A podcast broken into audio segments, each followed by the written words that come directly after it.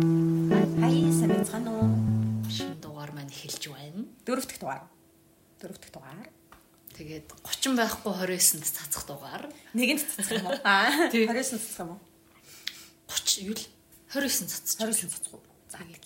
За ингээд 29-ны мэнд 29-ны 29-оос хойш сонсож байгаа хүмүүсийн бас мэнд. Тэгээ манай подкаст гоё шинэ сонсогчд нэмэх цэвэрлэл байгаа. Айгуу гоё ягаа. Гой гой комментууд авч байгаа. Тийм-ээр бас гой гой юмнууд авч байгаа. Тийм яг хүмүүс амар гоё гоё урмын үгнүүд хэлж байгаа. Тэгээд тэгтээ бит хоёр тэгсэн те. Одоо нөгөө хейт комент одоо Тий. арайгаар аваа аваагүй байна. Head comment авч яж л яг чи ихнээс юм шиг мэдрүүлэх байх. Одоо тэгээд нөгөө хейт комент хүлээгээл сууж ин та. Хин hate comment ихний эзэн болох бол тэрэндээ бэлэг бэлтгүй байлаа. Нэг нөгөө нөгөө анхны лайк анхны комент хаахаа гэсэн мэт тэр шиг анхны хейт комент маань хийцэн ирэх бол. Хинээ хинээ нь үзэн ядах бол тэр бас сонир байна. Үгүй тэгээд бас Самттай л ядах бол тий. тогтолтой юм тий. Гэхдээ яг юу Амар гоо хүлээж байна. Би бол зөв тэгсэн яд хүлээж байна. тэгэл амар амар орж ирэх бах тий. Яг ямар сэдв дээр юу гэж орж ирэх бол тэрхүү хүн ямар нэгэн нутаг усны юм уу бурхны зурагтай хүн байх бах та.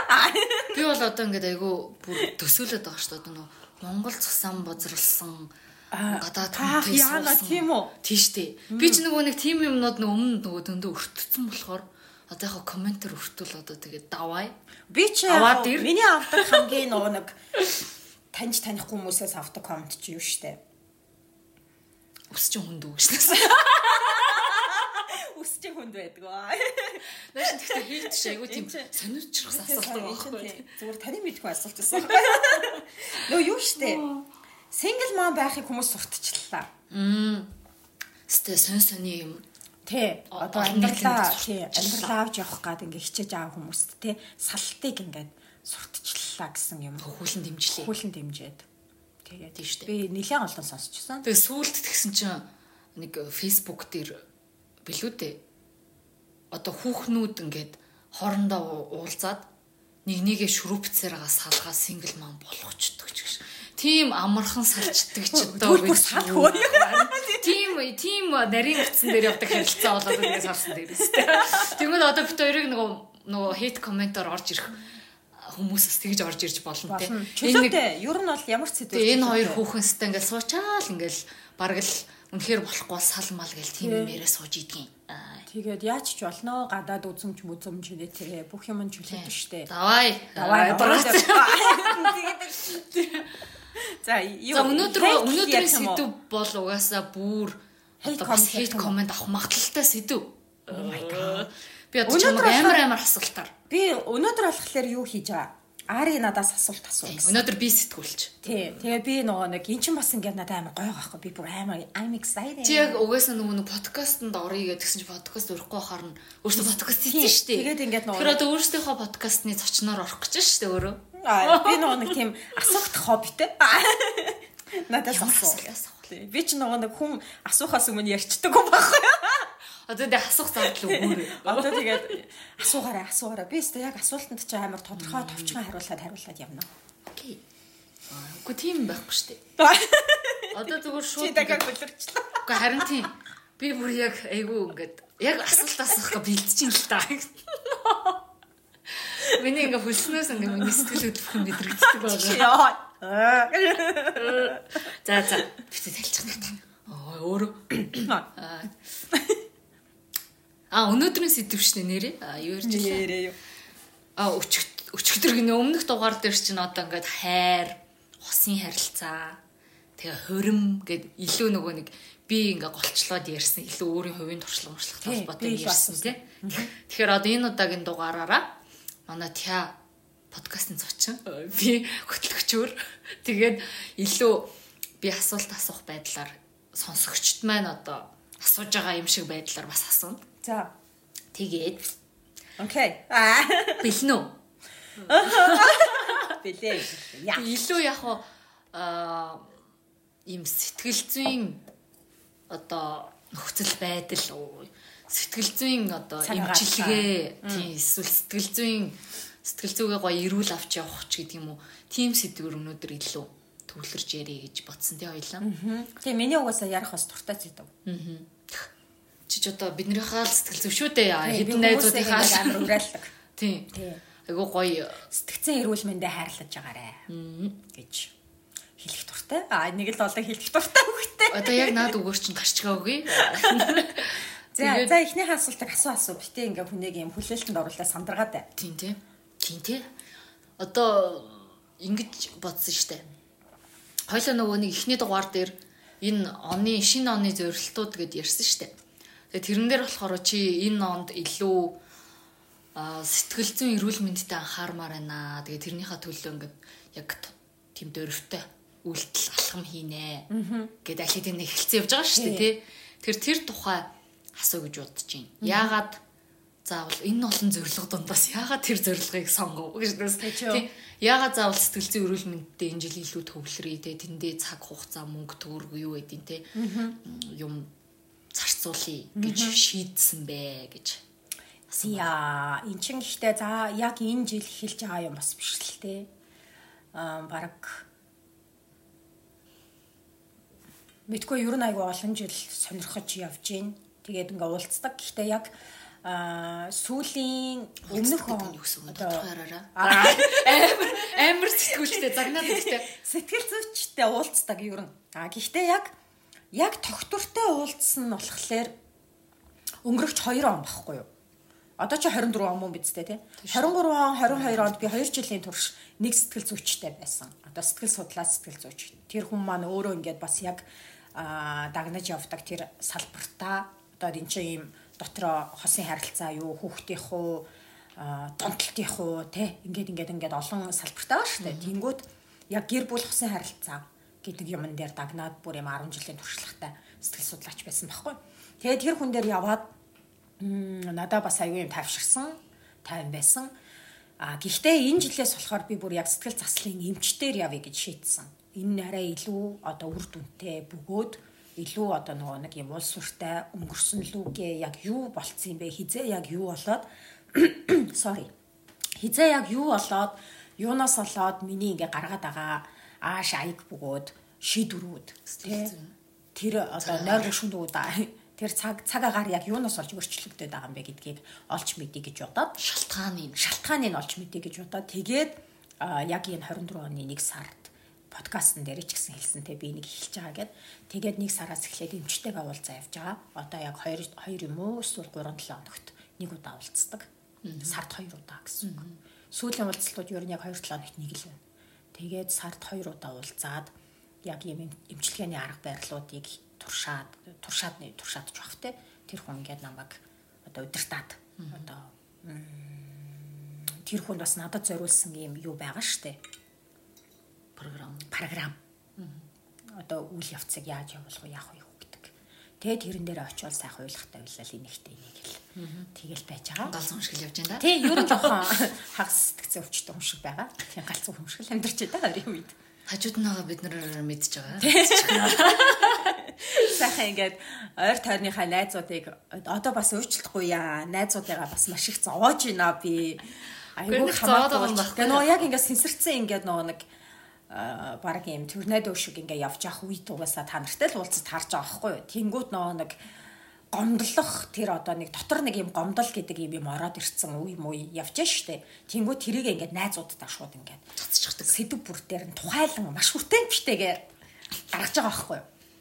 Тэгээ ингээ угаасаа хүн болгонд гомдыг бол гомдож болно шүү дээ тий. Ямар ч ингээ ухаад үзвэл хүн болгоноос шалтгаан гарч ирсэн шүү дээ. Тэнгүү тэр тэрэн дээр нь очиж ингээ гомдлоод гомдлох гэсэн тийм юм дотор байгаагаа гаргаж байгаа байхгүй.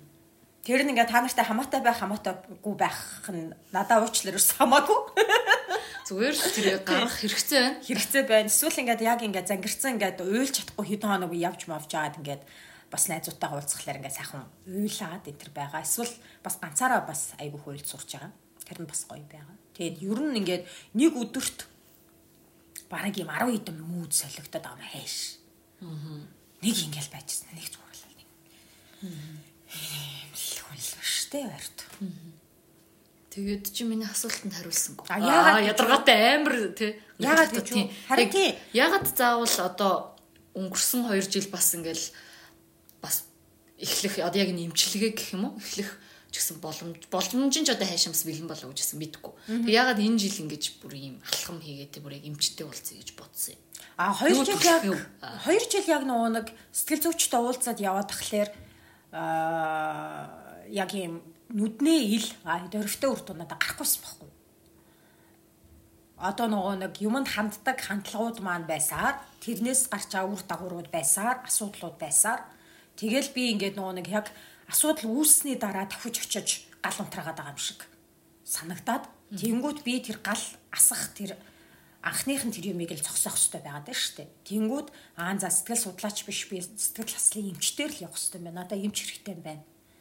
Гээд тэгээ сүүл рүү өөрөө ядарсан байхгүй одоо сэтгэл цээсээ сэтгцээсээ ингээд нөгөө нэг тухгүй байгаа даа тэгээ тухгүй ингээд амар олон хоног сар жил өнгөрөөд байгаа даа ингээд сүүл рүүгээ ядраад залхаад тэгээд өөртөө таалагдахгүй хамгийн чухал юм ингээд би өөрийнхөө байгаа байдалд таалагдахгүй байгаа байхгүй. Тэр нь ингээд одоо гадаад үзүмж биш. Гэхдээ эн чинь бас ингээд яваа яваанда олон нойргүй шүн те буруу өдрийн химнэл эсвэл ингээд хоолны дуршил гинт унах эсвэл ингээд буруу цагаар гинт идэх ч юм уу. Тэгээд энэ стресснээ таргалалт гэж хүнд ингээд байдаг. Тэр нь яг юм хөвлөгээр ингээд таргалцдаг байхгүй. Хувц өмсөд ингээд мэддэхгүй Гэхдээ яг ингээд толон тархалаар ингээд аалц шиг би бол өөрийгөө аалцсан тархалт гэж нэрлсэн тэр үед тэр чи яг урт жил байхгүй. Гар хүл мөл энэ мэн ингээд бүгд зүв зүгээр. Гэхдээ яг ингээд хөвлөө ингээд таардаг өмднүүд бүгд таарахгүй. Тэнгүүд ингээд сул юм өмсөөл аргалаал ингээд ингээд ингээд. Тэнгүүд сүүл рүүгээ тэр чинь ингээд зүрхрүү ингээд зүрх хөвдөж эхэлж байгаа. Тэгэл эн чинь нөгөө нэг сэтгэл санааны асуудлууд биеийн бусад нөгөө нэг яг юм баригддаг махан юм биет юм руугаа шилжиж эхэлж байгаа нь ингээд мэдэгдэж байгаа. Тэгээд бас тэр үед бодож байгаа байхгүй. Би чинь сэтгэл тасалч одоо сэтгэл зүйчтэй байгаад идэг, уулзаад идэг, тий ингээд идэг. Тэгсэн мөртлөө яагаал би эндээ ингэж байгаад баг бүр ингээд ортоод байгаа юм шиг санагтаад байгаа юм бол би нөгөө сэтгэл судлаачаа муулж байгаа юм биш шүү. Тэр надад хэрэгтэй байсан. Гэхдээ яг нөгөө улс суур нь яг юу вэ гэдгээ олж тогтоохгүй л бол хэдэн жил эндээ ингээ байгаад ах юм байна гээл. Тэгэл нэг өөр шалгалам хийгээл. Тий. Араа өөрөөр үзье гэж бодсон тэр. Тэгэд одоо хэр явж байна? Ямар санагдаж байна одоо? Одоо гоё байгаа. Яг нэг юм баглаатай нэг юм шууданы бүр ингээд дангинтал нь ингээд ингээд ингээд бооцсон юм шууданы амсрыг ингээд жоох ингээд дэлгэцсэн юм шиг. Уяаг нь ингээд тайлаад гэсэн мөртлөө онгойлгоо доторх юм гаргаагүй зүгээр ингээд уяагийн тайлцсан савны амч нэг юм онгорхойд штэ тэгцэн юм шиг мэдрэмж юм шиг. Эсвэл ингээд нүүрэн дээр ингээд нэг юм улаан юм юм гараад ингээд шахах гээд байгаа уу шахахдахгүй гээд байгаа юм уу мэддэхгүй нэг юм болоогүй бэлэн болоогүй юмыг сайхан ингээд тойруулч нэг юм тэ тос мос нэг юм эсэд мэсэд төрхөж мөрхгээд ингээд наашлуулж байгаа ч юм шиг юм мэдрэмж. Тэгээд яг нөгөө нэг тэр савн дотор байгаа юмнууд нь ингээд нэг нэгээр ингээд гараад тэгснээ бас юм шин мэдрэмжүүд орж ирээд ингээд ийм яг л нэг юм аялал гэж байгаа юм шиг. Тэгснээ нэг юм амар сонирхолтой. Өөрийгөө амар олон талаас нь шинээр таньж мэдчихээн. Муухагаач мэдчихээн. Fuck bitch тас гэж бодож модох юмнууд байна. Аа тэгээд өөрчлөлт нь бол айгүй одоо ч 2 сар л болж шүү дээ. Тэгэхэд бас надад мэдэгдэж байгаа. Би өөрөө чаддаг болсон юмнууд баг саг байна. Гэхдээ ингээд нөгөө нэг 10 тохиолдлын арууланд нь биш ч гэлээ гэсэн. 10 тохиолдлын ядаж 50% нь би нөгөө нэг юмыг амар хитрүүлдэг хүн. Тэргээ ер нь мэддэг ч байсан. Тэнгүүд одоо бүр баталж байна. Би бодохдоо хитрүүлж боддог. Хийхдээ хитрүүлж хийдэг. Хүнд хэлэхдээ хитрүүлдэг. Шүүмжлэхдээ ч хитрүүлнэ, магтахтаа ч хитрүүлнэ. Ер нь бүх юмыг ингээд хитрүүлдэг. Би энийг бүр багаас л мэддэг байсан байхгүй. Би надад ийм балансны голын ийм юм ерөөсөө байхгүй. Хоёр туйл дээр ингээд байгаад идэх амар мэддэг байхгүй одоо юмыг шийдэхтэй хүртэл. Тэгсгээд болно биз харцсан жээ ч юм уу те төрдөө ингэчээ энэ гэсэн надад байдгүй байхгүй. Шийдвэл шийдсэн шиг шийдвэл шийдсэн шиг шийдэн. Тийм үгүй аль нэг л байх хэвээр гэсэн юм юутай. Тэрнээсээ болооч гэж хүмүүсийг бас айгүй эргэн тойроно зовоодог булан шахдаг хүмүүсийг. Яг одоо хариу тэр бол зүгээр чиний яг үндсэн төрөлхийн зан чанар уу? Эсвэл эн чин одоо ингээд одоо ингээл төрснөөс хойш ингээл тохиолдсон те үйл явдал одоо юу гэдэг амьдрал тохиолдож байгаа юмнаас үүдээд чи тэгдэг болцсон юм уу эсвэл угаасаа л тя гэдэг хүн тийм байсан болов уу? Тэрийг одоогоор бол яг сайн мэдээгүй байна. Аа сүүлд нэг олж мэдснээр намайг нөгөө нэг 10 жилд байхад манай гэрийн санхүүгийн байдал амар донсолсон байхгүй юу. Тэгээд тэр нь ингээд нөгөө нэг маш олон хүчин зүйлтэй байсан. Тэгээ тэр үед би ингээд жоохон хэрнээ мэдэрдэг мэддэг томрох тусам тэрийг яагаад тийм юм болсон бол гэж ингээд амар ингээд боддог. Тэгээд ингээд хамаатуулч хүмүүсийг дотроо шүүж буруутгадаг. Тэгээд тэрний тухайгаа ингээ яраад эмчтэйгээ ярилцаад ингэсэн чинь надаа болохоор тэр үед чи ямар нэгэн юм нэг байдлын юм траума авсан байна бололтой байна. Аа тэгээд тэрнээс хойш чи юм нөгөө нэг юм жоохон үзэл бодлоо илэрхийлдэг. Жоохон тэрслүү тий. Дууга байх юм бол хохирдсон байна ч юм уу. Им дуу чимээтэй байх дүрийг чи сонгочээ гэж надад хэлсэн байхгүй. Тэнгүүд яг л нэрээ тийм. Тэгэхээр одоо миний юм нөгөө нэг тэр үед ч магадгүй юм аль нэгэн шийдэж мэддэг юм зүйл амьдралд аягүй тулгарсан ч гэж магадгүй. Тэгээд тэрнээс өмнө юм уу тэрнээс хойш юм уу тэрийг бол би одоогор сайн мэдэхгүй. Ямар тач тэр 10 жил оюутан оюутан байх үеийн л би өөрийгөө одоо ингээл айгүй нөгөө нэг юм доторх юмаа бичиж гаргадаг. Тэгэл одоо ч гэсэн эргээ санахад ингээл гаргаж байгаа нь хүнд илэрхийлж байгаа ярьж байгаа нь дандаа л нэг юм туйл юм байгаад идэгсэн баг. Нэг бол тийм гэсэн бол тийм, үгүй гэсэн бол үгүй гэсэн ийм юм дээр ингээд өөрийгөө амраа бачдаг. Тэгээ хүмүүсийг одоо өөрийгөө тэгж аамж бусад хүмүүсийг бас тэгдэг. Хүмүүсийг надад бас нөгөө нэг тийм гэсэн бол тиймээрээ бай. Гэж амар хатууг шаардлага Тэгэхээр чи зарим хүмүүс тийм биш шүү дээ. Тэнгүү тэрнээсээ болоод эргээд нөгөө нэг амар гомддог. Одоо нөгөө тийм гिचээд ингэсэнгүү гэж нөгөө нэг Ярьсандаа байсан. ярьсандаа байсангүй хэлсэн амандаа хүрсэнгүй энийг тэр гэсэн юмнаас болж өөрийгөө буцаагаад амар юм гомдох уурлах урам хугарах юм давчдаг байгаа байхгүй. Тэгэхээр энийг одоо нөгөө нэг юм чин баланстай л байх хэрэгтэй юм чинь тимийг нь жоохон найшлуулад үгүйг жоохон найшлуулад дундаа уулзах юмн дээр одоо ажил сурах гад явж байгаа. Тэрнээс гадна яг нөгөө хитрүүлдэг гэж өмнөх юм ярьсан яхад нөгөө зогсож сурч байгаа. Гэхдээ заримдаар нь чадчихсан, заримдаар нь чадахгүй. Гэхдээ ингээд нөгөө нэг а энэ дээр бүр яг ингээд дэлхийд ярихад өмнө нь ингээд айгүй олон олон жилийн турш ингээд нөгөө нэг янз бүрийн юмыг угаас би амар олон төрлөөр нь боддог. Тэнгүүд эн чин сайхан эмигч бодно, муухай эмигч бодно шүү дээ. За тэгээ сүүлийн одоо хэдэн жилийн сэтгэл санаа юм тавгүй байдаг. Энэ тухайгаа ингээд бодож байгаа юм а найзуудтайгаа ойр торныхоо хүмүүстэй хуваалцхлаар бити бод. Бодхол бэлч л тоо.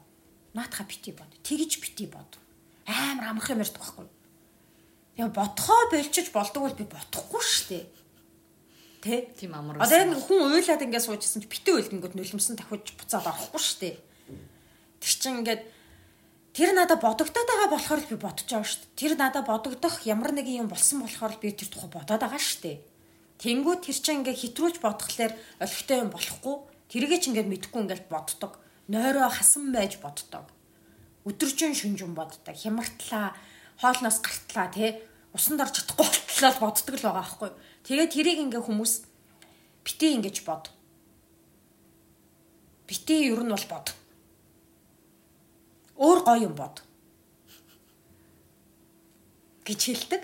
Хүмүүс гэхдээ амхандаа тэгэл нөгөө нэг яг юу гэж хэлэхээ мэдэхгүй яаж ингээд туслахаа мэдэхгүй тэгэл амраар нь за за наадха бодхоор чи зовоод байна тэгэхээр бод. болчих гээл нэг зөвлөгөө өгч байгаа л санаа санаа тий. Тэнгүүтлээ бас ингээд нөгөө нэг чамд ийм ийм гоё гоё юмнууд байна штэ.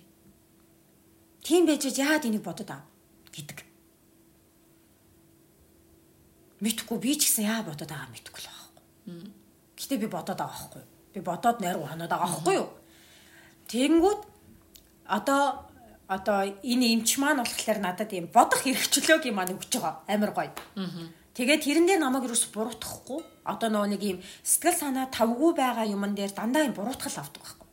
Юм хач юм боддtiin ч юм уу? Ямар муухай юм боддtiin ч юм уу? Битэнийхаа бод гэдэг ч юм уу нэг юм. Түлж боддtiin чи гэж мэг илүү. Э, тийм, чист амар драма. Чи ингээд амар юм хитрхи юмыг юм драмат болдог байхгүй юу ч юм уу? Дандаа нэг юм сонь өглөрийн юм боддог ч юм уу? Тэнгүүд ингээд миний ингээд бүр ингээд бодох юм юм ингээд сүдрэг өөртөө эргэлцтэл тэр нь ингээд нөлөөлж эхэлдэг байхгүй? Тэнгүүд эмч маань одоо надад юу гэж хэлдэг вэ гэхлээр окей бод бодож байгаа ч буруу биш.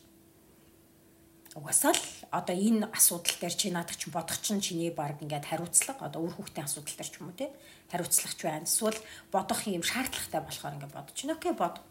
Аа гэхдээ бодох чинь зөв, бодож байгаа чинь зөв, бодож байгаа өнцөг чинь ч зөв. Гэхдээ энэ хүртэл бодоол зогсож байгаа. Бүр ийшлэх гэдэг байвал. Тий. Тэгээд ингээд хоёлаа зогсож сур. Энэ хүртэл бодоо зогсож. Инээс хоошо бодохоор нөгөө хит overthink хийгээд байна. Эсвэл өөрийгөө буруутгаж бодоод байна. Эсвэл нөгөө нэг эргэн тойрон орчныгоо аюултайгаар мэдэрч бодоод байна. Шууд нөгөө survival одоо нөгөө хит нөгөө юмуд ингээд одоо нөгөө хитүүд нь ингэж гарч ирээд. Тэгээ бүх хүн надад заримдаа аюултай санагдчих эхэлдэг. Бүх юмнууд надад миний хүүхдэд ингэж санаатайгаар занал хийж байгаа юм шиг санагддаг ч юм уу. Хүмүүс ингээд мэдсээр байж намайг ингэж байгаа юм шиг санагддаг ч юм уу. Эсвэл ингээд нөгөө нэг үйл явдлуудын сайхан хідэн ангит болоо төсөөж боддог ч юм уу. Эсвэл нөгөө нэг бүр өнгөрсөн луг аваачаад намайг тэгсэн болохоор ингэж байгаа юм байна гэж юм. Холбоо хамааралгүй юмнуудыг өрчээр хүчилж ингэж холбож холбож ингэжээж бараг санаа амрах гээд байгаа ч юм шиг болж болдог. Тэнгүүд эндээс ингээд окей бодчих чиний бодох юм бол ингээд зүг. Тэгээд энэ хүртэл бодож зогсож байгаа. Гэдгийг яг нөгөө нэг одоо энэ хүртэл бодоо зогсчих гэхлээр юм сонир үлгэргээл сонсогдож байгаа. Гэхдээ яг нөгөө эмчтэйгээ яриад асуудлаа яриад ингээ байж хахаар тухайн тухайн кейс дээр надаа энэ хүртэл бодох чинь зүг байжээ. Инээс хоошоо хуйлаа ингэсэн байх шүү гэдгийг ингээд ялгаж салгаад өчгчлэр одоо би юу гэж үгээр тайлбарлахаа мэдэхгүй байна. Яг нөгөө нэг надад тохиолдсон тэр нөгөө тухайн кейс, тухайн асуудал тийм юм дээр нь ингээд бүгдэн дээр нь сайхан ингээд ярьж явах дундаа ингээд ингээд ингээд бодчихлоор тэгээ тэрнээс хойш чи бодоод тийм мэдрэмж авцсан байж штэ гэдгээ бүр ингээд задлаад ингээд бодчихлоор баримжаатай болчихж байгаа байхгүй. Одоо би хүмүүсийг одоо энэ хүртэл бодоод зогсчих гэж бол хэлж чадахгүй. Тэр чинь одоо яг яг тухайн асуудал нь ямар кейс ирж байгаагаас хамаараа зурхлаа. Тэрэнд одоо жишээ нь би нөгөө мэрэгжлийн хүн биш болохоор ямар мэдрэмж авсан, яасан, ийсэн мэдрэмжүүдийг ялхаж салгаж ангилж чадахгүй байхгүй. Тэгэхээр яг минийх дээр тэгээд өччихлээр надаа одоо ямар тач одоо ер нь бол ингээл тэрнээс ч хоош би өчнөөл юм бодож байгаа шнөө. Боддог юмнууд маань хിവэрээ би нэг болчоогүй. Хэцүү байдаг өдрүүд хിവэрээ зүгээр болоогүй. Тэгэл юм ер нь л нэг юм өдөр болгох юм саарл байдаг нь хിവэрээ зүгээр болоогүй. Гэхдээ аа одоо зогсъё гэдэг ч юм уу. А энэс хойш нэрээ би хэтрүүлчлээ шүүч гэдэг юм уу. Нэг юм жоохон тормос авч сураад байгаа нь анзаарахтаад байгаа байхгүй. Тэр нь ингээд аймаг гоё байгаа. Тийм байна тийм. Тэгээд одоо хариулт авсан уу? Аа давсан л гээ та. Би болохоор ингэж утсан. Одоо нөгөө сэтгэл зүйч эсвэл сэтгэл зүйн эмчилгээ гэдэг ингээд хоёр тусдаа зүйл байгаа шүү дээ. Тэрэн дээр одоо чи болохоор сэтгэл зүйн эмчилгээнд дээр яг явж эхэлж байгаа одоо энэ чиний хувьд шин тим аялал гэсэн үг шүү дээ. Тэгмээд одоо яг өөрийнхөө сэтгэл зүйг одоо бас тодорхой хэмжээгээр өмнө гимтцсэн байна гэдгийг хүлээн зөвшөөрөөд тэгээд энийг одоо имжлэх гээд ингээд явж байгаа шүү дээ. Тэгэнгүүт одоо хүн болгон заавал сэтгэл зүйн одоо эмчтэр бас явах албатай юу албагүй юу? Эсвэл одоо юу гэдгийг хүн болгон эсвэл зүгээр заавал сэтгэл зүйн эмчтэр одоо явахгүй байсан ч одоо сэтгэл зүйчтэй юу нь уулзах хэрэгтэй юу эсвэл юу одоо тэрэн дээр чи юу гэж боддөг вэ? Тэрийг тэр хүн шийднэ. А заавал эмч гэж бол хэлэхгүй. А гэхдээ би бол эргэн тойрныхаа хүмүүс бүгдэнд нь сэтгэл зүйч сэтгэл судлаач санал болгодог. А бас нэг юм байдаг шүү гэж мэдээд авсан байхад арай хэцүү үед те яг мухартцсан үед хэрэг болох байх гэж боддог. А тэгээ тэрнээс гадна бас хүний гаднаас нь хараад мэдэх ямар ч боломжгүй. Намайг ч гэсэн хүмүүс хинч мэдээгүй. Би өөрөө яг бас тухайн нөхцөл байдалд ч мэдээгүй. Одоо ч гэсэн намайг ингээл те амар юм нээлттэй хүмүүсийн дунд инээ чанаагаал одоо ингээл подкаст хүртэл хийгээл ингээл ийм байна. Подкаст дээр тас тас инээгээл тий. Тэгэл одоо жишээ нь би ингээл янз бүрийн хувц өмсөх туртай тэдрэг өмсвөл ингээл янгут намайг ингээл яг л ийм 24 7 every day тийм одоо тийм байдаг. Одоо ийм гэд бодчихдаг. Тэгтэл би бас нөгөө нэг өөрийнхөө дотор болж байгаа нэг амар сайн нууж чаддаг юм байхгүй. Тэрнээс гадна би нойргүй хоноод байгаа би л мэдэх байхгүй. Өөр хинч мэдэхгүй шүү. Миний хоолны дэглэм өөрчлөгдөд байгаа би л мэднэ. Миний юу бодоод би олон тавтамжтайгаар юу бодоод байгааг би л мэдэх байхгүй. Өөр хинч мэдэхгүй. Би бусад ийм найз нөхөд бүр ингээд хамт амьдарч байгаа гэрийнхэндээ хүртэл би тэрийг мэддэхгүй байж чадах байхгүй. Тийм болохоор ингээд хүний гаднаас нь хараад а энэ юм байна, тийм байна. гэж бол дийлхэн хүн мэдэхгүй. Яг зүгээр нөгөө нэг ойр ойрхон уулздаг юм уу аль эсвэл яг тэр хүний сэтгэл зүйн байдлыг ойлгодог найзууд бол анзаардаг.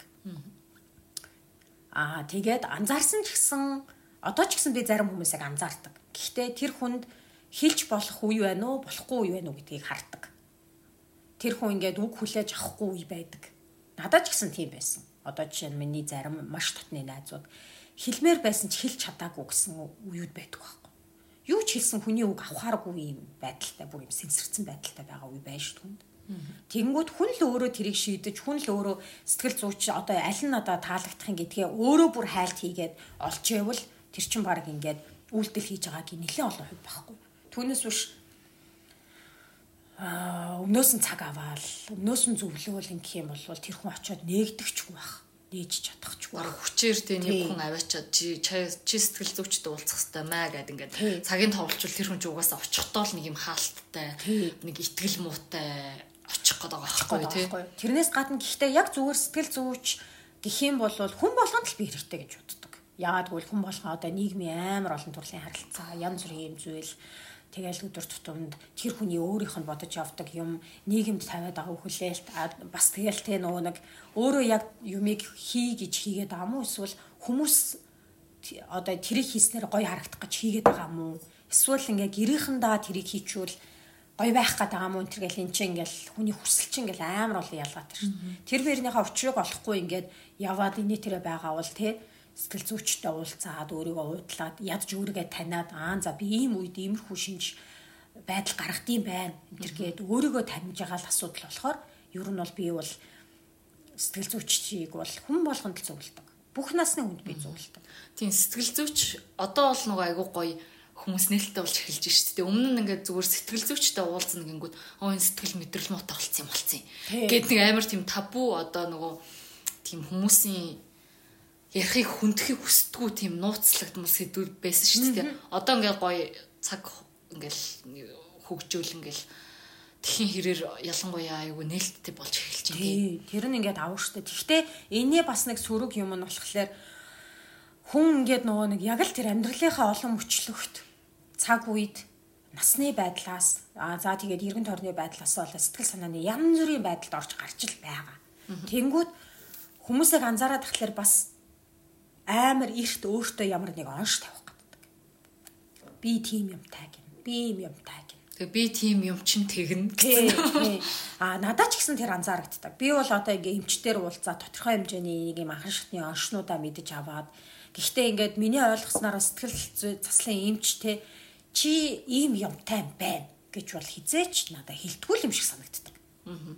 Тийм зүйл анзаарагдлаа тэр үедээ тэгээд гимтсэн бололтой. Хойлоо энийг илүү дэлгэрүүлье. Илүү дараа нь хойлоо энийг ингэж орж үзнэ. Энэ үед чамд тэр үед чамд ийм юм мэдрэмж төрөө чи ингэсэн бололтой байна. За яг бүр юм тодорхой юунууд байж болно л да төрснээ дараах сэтгэл готрал гэдэг ч юм уу те. Тэр бол ингээд одоо maybe оршилхад илүү шинж тэмдгүүд нь юм давцсмал давцсан байдлууд нь олон байдаг ч юм уу те. Түүнээс биш тэгээд шууд ингээд нэг уулцсан чинь чи бас сэтгэл готралтай гэж ямар ч юм чиглэхгүй баха. Хэлэхгүй баха гэж би бол байна. Тэнгүүд хүмүүс өөрсдөө ингээд жоохон дураараа оншлоод одоо би байполортой гэдэг ч юм уу те. Байполор ч амар хүнд шүү дээ. Тэр чинь бүр ингээд нэлээд хүнд юм те. Гэтэл ингээ хүн хаяа хаппи байснаа хаяа давна гэж байна. Тэр чинь бас зүгээр ер нь хүн болгонд байдаг сэтгэлийн тий. Тэнгүүд тэрий чинь ингээд айгуу дураараа ингээд сэтгэл хөдлөлт шүү дээ. Юмд зүгээр юм ханддаг юм юмнууд ага шууд юм орш тавиал тэгээд аим шиг анзаарэгддэг байхгүй юу? Жохон ихгүй байгаасаа л гэж үстэй. Тэрийг бол бас тэгэл яг нэг мэрэгжлийн хүмүүс л уншлах нүг гэхээс мандит нь найзууд майзууд нь уншлах гэж байхгүй тий. Яг анхан шатны ингээл нөгөө нэг сэтгэл санааны янз бүрийн байдлыг бол яг мэдээд авцсан зүгээр иймэрхүү байдал нь юм байт юм байна. Тиймэрхүү байдал нь тийм байт юм байна. Яг үнэхээр онш аваад өөрийгөө ингэх гээд авал эмчтэй л уулзах хэрэгтэй. Одоо бид нар ингээд энэ хавьд өвдөөд байна гэснээ гинт одоо тий уушх нь уу зүрх нь уу мэдэхгүй байж шууд адвет. Тий. Анш тавьж байгаа шууд юм уудгүй л үсттэй. Уудын штэ. Битүү штэ Монголд. Тийм бас нөгөө нэг юм ингэж анзаарчихсан. Одоо хүмүүс одоо шүд өвдвөл ингээ шүдний эмч орчиж байгаа штэ. Шүдний эмнэлэг ороо шүдээ анзлуулчихж байгаа. Яг аль эмчтэр очих нь тодорхой тодорхой байж байгаа. Тэгээд ингээд тэр шүдний шалтгаан өвдсөн шалтгаанууд ч одоо цоорл юм уу, суугийн эмчилгээ юм уу, чихэр хийдсэн юм уу, эсвэл ингээ газтай ундаа их уусан юм уу, тэ эсвэл одоо шүдэ буруугасан юм уу, эсвэл буйлны үрвсэл юм уу гэл амар олон юм шалтгаануудтай байгаа штэ. Тэдний аль нэг юм уу хосолмол нэгний тэр юмнаас болоод тэр шүрх гидгээд ингээд ингээд ингээд яхад баг ингээд өө миний ингээд шүд өвдсөн байгаа болохоор би ингэн эсвэл би шүдэ ахуулсан байгаа болохоор 3 цагийн дараа хоол идэнэ гэдэг ч юм уу те? Амар юм тодорхой байгаа. Тэнгүүт хүмүүс тэрэнд ч нэг юм гайхдаггүй. Баг те өө шүд нь өвдсөн байгаа мó гэл тэгдэг. Тэнгүүд ингээд сэтгэл заслын эмчтэр ингээд явж ин гэхлээр эн чинь ингээд ийм дотор нөгөө баригддаг ийм яс ийм Материалтай юм биш материалтай юм биш болохоор бас би яг нөгөө нэг анх яхта шалтгааныг хайх гэж амар үтсэн байхгүй. Одоо нөгөө шүд ийм хорхоцсон шалтгаан нь чихэрнийх юм уу, юуных юм уу, эннийх юм уу, бойлны урсгал юм уу, инээ тэрэ гэж хайж байгаа шиг. Одоо эмчээсээ баян асуудаг те. Би юу яг яатсан болоод ингээд Юмнаас хэлсэн юм болов би ер нь яатсан болохоор ингэсэн байгаа. Би нь яагаад ингэчүү гэдэг ч юм уу ингээд. Нэг хариулт хариулт хайгаал. Тэнгүүтлээ нөө бодож байгаа эмчтэр очихоос өмнөх бүх бодлууд чинь ингээд бүгдэнд нь учир шалтгаан нааж энэ энэ юмнууд нийлээд би ингэсэн болов уу тэр тэр тэр юмнууд нийлээд ингэсэн болов уу гэл ядчитал миний нөгөө нэг юм тархины ажилтдаг юм юм тийм юм шиг байна. Бүгдийг ингээд ялган салгаад нэг фолдерт оруулаад нэр өгөөд харагдах газар нь ингээд авч тагаа. Тэс чи ч ингээл шууд л ингээл нэг үйлдэл мүлдэл хийгээл. Тэнгүүтлээ ингээд нийлж байгаа ингээд шалтгаануудаа нийлүүлж нэг өнгөөр ингээд тодруулан гутлаа нийлүүлж бас нэг фолдерт хийгээд ч юм уу те эргээд ингээд сөхөхөд амар онгойлгоход ийм амархан ингээд ингээд ингээд ингээд байлгачаад санаа март юм шүү. Тэнгүүт эмчээсээ дахиад яг тийм хүсэж байгаа байхгүй. Би өөр нь яг яатсан болохоор ингэж байгаа. Одоо баг энэ асуудлыг ч хүмүүс те зарим нь ингээд амар хөнгөнөөр даваал нь шүү. Гэтэл яагаад энэ намайг бүр юм готролд оруулсан юм гэж мэгээл ингээл амын асуугаал. Тэнгүүт яг ингээд тэр чинь нөгөө нэг зарим одоо жишээ нь дахиад шүдээ ярихад те зарим шүдний цоороо шалтгаан нь олддоггүй шүү дээ. Гэтэл цоорцсон байгаа шүү дээ. Бодит те цоорууд өвдсөн байгаа. Сургийн эмчилгээнд дээр очсон ч. Тэрэн шиг бас яг юм сэтгэлийн яг л юм юу чинь яг юм ингээд ингээд ингээд тэдэн сарын тэдэнд баг тэгцэн болохоор ингэцэн гэсэн юм гартгүй юм шиг л байна л та. Тэгэнгүүт одоо тэр сэтгэл засалж эмччин болохоор зүгээр яг олох хүн чи өөрөө тэр эмч одоо шууд ингээл за чи ингэсэн гэж онцлохгүй ингээд чамааг олохт ч юм тусал чамааг зүгээр гайд хийж байгаа чиний одоо ийм дэмж дэмжигч одоо баг мэрэгжлийн хүн юм шиг болох гээд байгаа байхгүй тий. Гэхдээ яг яг тодорхой тодорхой асуудал дээр нь тодорхойлолт өгнө. Одоо жишээ нь ингээд миний юмнуудыг би бол өөрийгөө төрсний дараах сэтгэл готролд орсон гэж бодоогүй явж ирсэн байхгүй. Ягаад гэвэл миний уншсан одоо тэр нөө шинж тэмдгүүд инээ тэр болохоор төрсний дараах тэдээс тэдэн 7 хоногт ингээд үргэлжилдэг. Тэгээ энгийн болцсон байдаг. Тэдээс тэдэн 7 хоногт ийм юм болдог. Тэгээ ингээд байдаг ингээд заагаад ингэсэн. Тэнгүүт миний нөгөө нэг цаг үеийн цаг юуны юу өөр байсан байхгүй. Тэгэнгүүт яагаад бас өөр байснаа дараа нь ингээд зүгээр л өөрөө бодоход одоо нөгөө саллтын дараах үеэ ч гэсэн бодоход би асуудлыг ингэж маш удаан хугацаанд сайхан ингэж хөлдөөж зарцааж тэрийг ингэж мэдэрсэн ч мэдрээгүй байж ингэж чаддаг юм байгаа байхгүй. Тэгсэн чинь би сэтгэл а, төрсний дараах сэтгэл готролтой байсан байна. Тэр чин одоо хүртэл чамд хүндүр байна гэдэг юмыг сонсож байгаа байхгүй. Тэгээ жоохон гайхаа. Ямар сэнийч доо 2 3 жил болж байгаа Тий, тий. Тэнгүүт чинь би бол өөрийгөө төрөөд эхний нэг жил маш юм зүв байсан, зүгээр байсан гэж ингээ бодоод тэгээ хоёр дахь жилээсээ би юутцсан гэж бодоод тэнгүүт нөгөө нэг төрснөө дагаах сэтгэл готрол чинь тэр нэг жилийнхаа дотор л явагдах хэрэгтэй байна гэсэн миний ойлголт байсан байхгүй. Гэхдээ бас яг ингээд эргээд бодохоор тэр үед бас яг зүв зүгээр байгаагүй юм шиг. Ер нь жоохон не нормал нэл байсан юм шиг. Тэгээд тэр сүүлийн нөгөө нэг хүүхэд хоёр нэг ой хүрээд хоёр ой хүрэх хүртэл хугацаа ч бүр ингээ хар дарсан зүуд шүү дээ минийх. Бүтэн жил амар байсан юм чи. Тэгээд тэрнийхээ шалтгааныг төрснөө дараа сэтгэл готрол инээ тэр гэдэг юмтай ерөөсөө холбож бодохгүй яагаад гэдэг шалтгааныг бодоол ингээл байгаалсан байхгүй.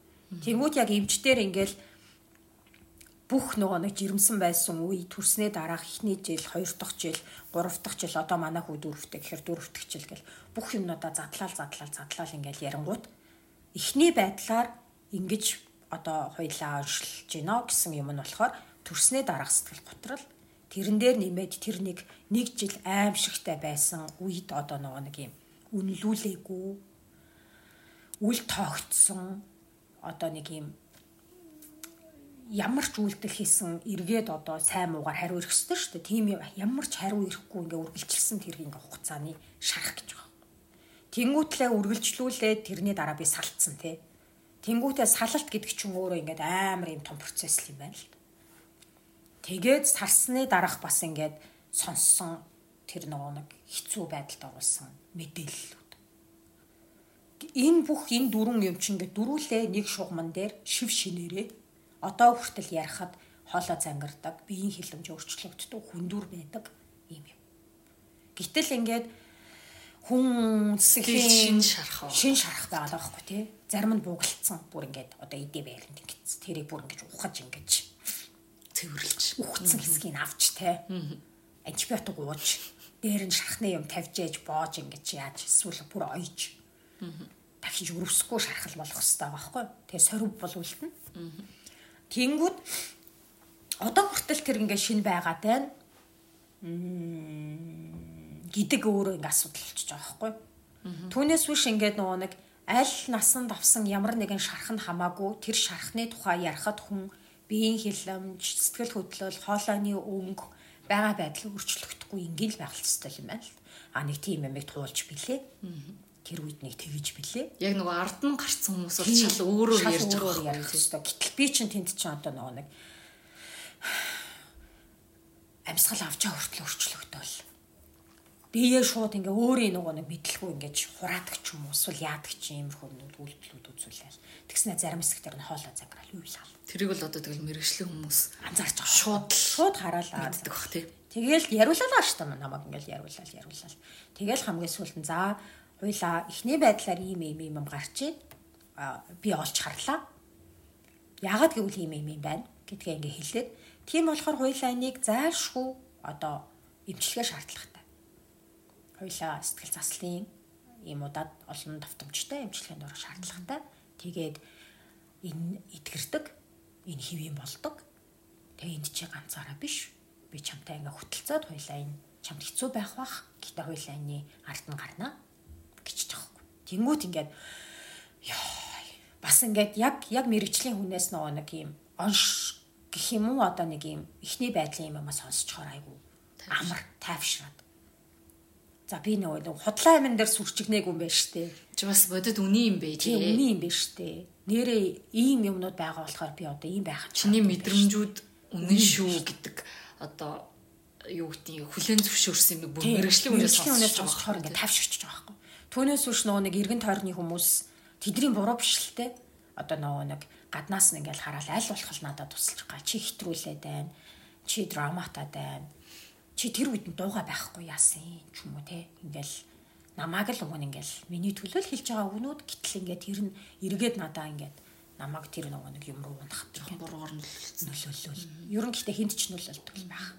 Би одоо яг наадхан дээр чи нэг асуулт бас асуу гэж бодож ирсэн. Одоо ингээд трама сэтгэл сэтгэл зүйн одоо юм гимтэл гэж байгаа шүү дээ. Тэр нь одоо одоо салалт одоо төрсний дараах сэтгэл готрол байж болж байна. За эсвэл одоо тэгээ хайртай хүнээ алдах гэдэг юм үү те ингээл янз бүрийн юм том том амьдрал тохиолдсон үйл явдлууд байж болж шүү дээ. Тэгэнгүүт одоо тэрэнд нэг юм юу гэдэг лээ. Одоо нэг юм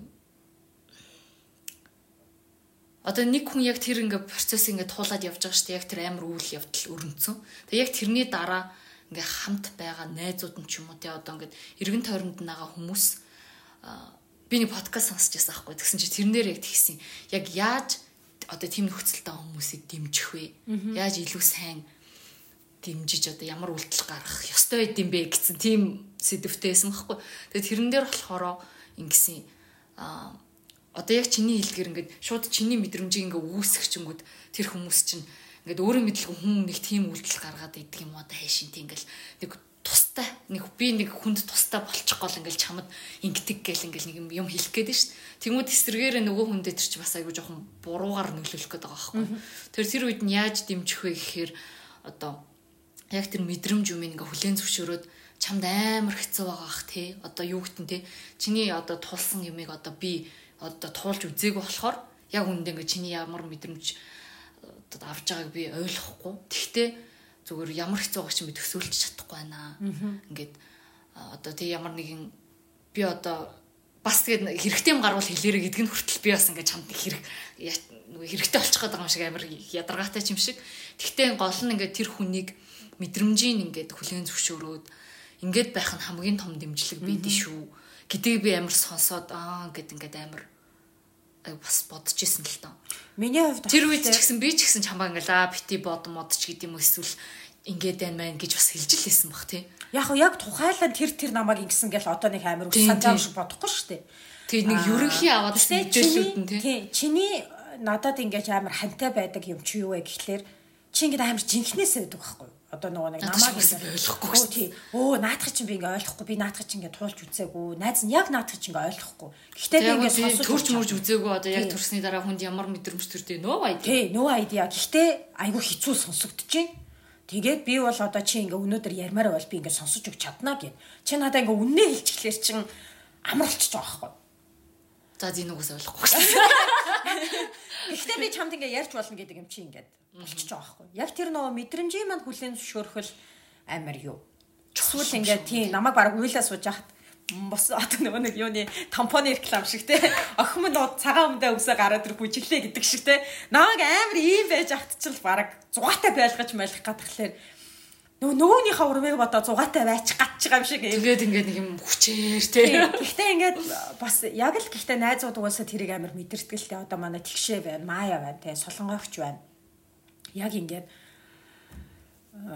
өрөөч би мэдэхгүй ээ гэсэн явж яхад ингээд яг тийм юм хэрэгтэй үед нь гоё татаа гаргаад. Гэхдээ би ингээд тэрий чи хэлж мэдэхгүй баа штэ. Тэнгүүт ингээд дараа нь л бодоход ингээд би ч одоо нөө ааштай хүн штэ бас. Аашлаа штэ. Тэнгүүт одоо тэрийг ингээд тэгшээ маань айгүй хөөрхөн ингээд дүн дүн дүн дүн дүн гэдэг ингээд миний ааш мааш юмнууд ингээд сайхан гаргаад гаргаад арга юм байна. Тэгээ би ч ингээд нөгөө нэг эрхлэх гээд эрхлэх хүчрээ олохгүй, эрхлэх хүн олдохгүй ингээд байж байгаагууд миний маяа ч ингээд намайг хөрхөн эрхлүүлээд өгч. Тийм үү би одоо ингээд гэ намайг ингээд эрхлүүлээ. Тэнгүүд бас ингээд яг нөгөө нэг энэ энэ мэдрэмжээ чи ингээд нөгөө нэг мэдэрсэн хүн чи амар ойрхон байдаг байхгүй юу? Яг тэрийг бас өөрөө туулж исэн хүмүүс тий. Тэнгууд намайг зарим юмн дээр ингээд зарим амар доошо байгаа юм дээр дээшлүүлж өгнө. Амар айцтай байгаа юм дээр таавшруулж өгнө. Тэр чинь ингээд миний солонгогч байхгүй битээ аа наадах чи ингээ гайгүй ингээд үзчих. Гэтэ хэцүүлтэй гэхдээ энэ дээр нь жоохон гүрийгээд үзчих ч юм уу. Инхээр арай гайгүй. Яа тийм эсвэл те би ингээд байна тэгээд байна гэд яа тийм бүр наад бүх мэдрэмжүүд ингээд сул тавиад үзсэн гэдэг ч юм уу. Яг нэг юм амар донсолцсон ингээд бүр солиорцсон хувь хэрэгцээ ингээд явж байгаа үед ингээд солонгоогч намайг ингээд угсаа амар анзаардаг. Эвгүтчлээ гэдэг юм аа мэддэг. Тэгээд ингээд тэр үед айгүй хөрхөн хөнгөө орж ир. Юу байна? кофе уу?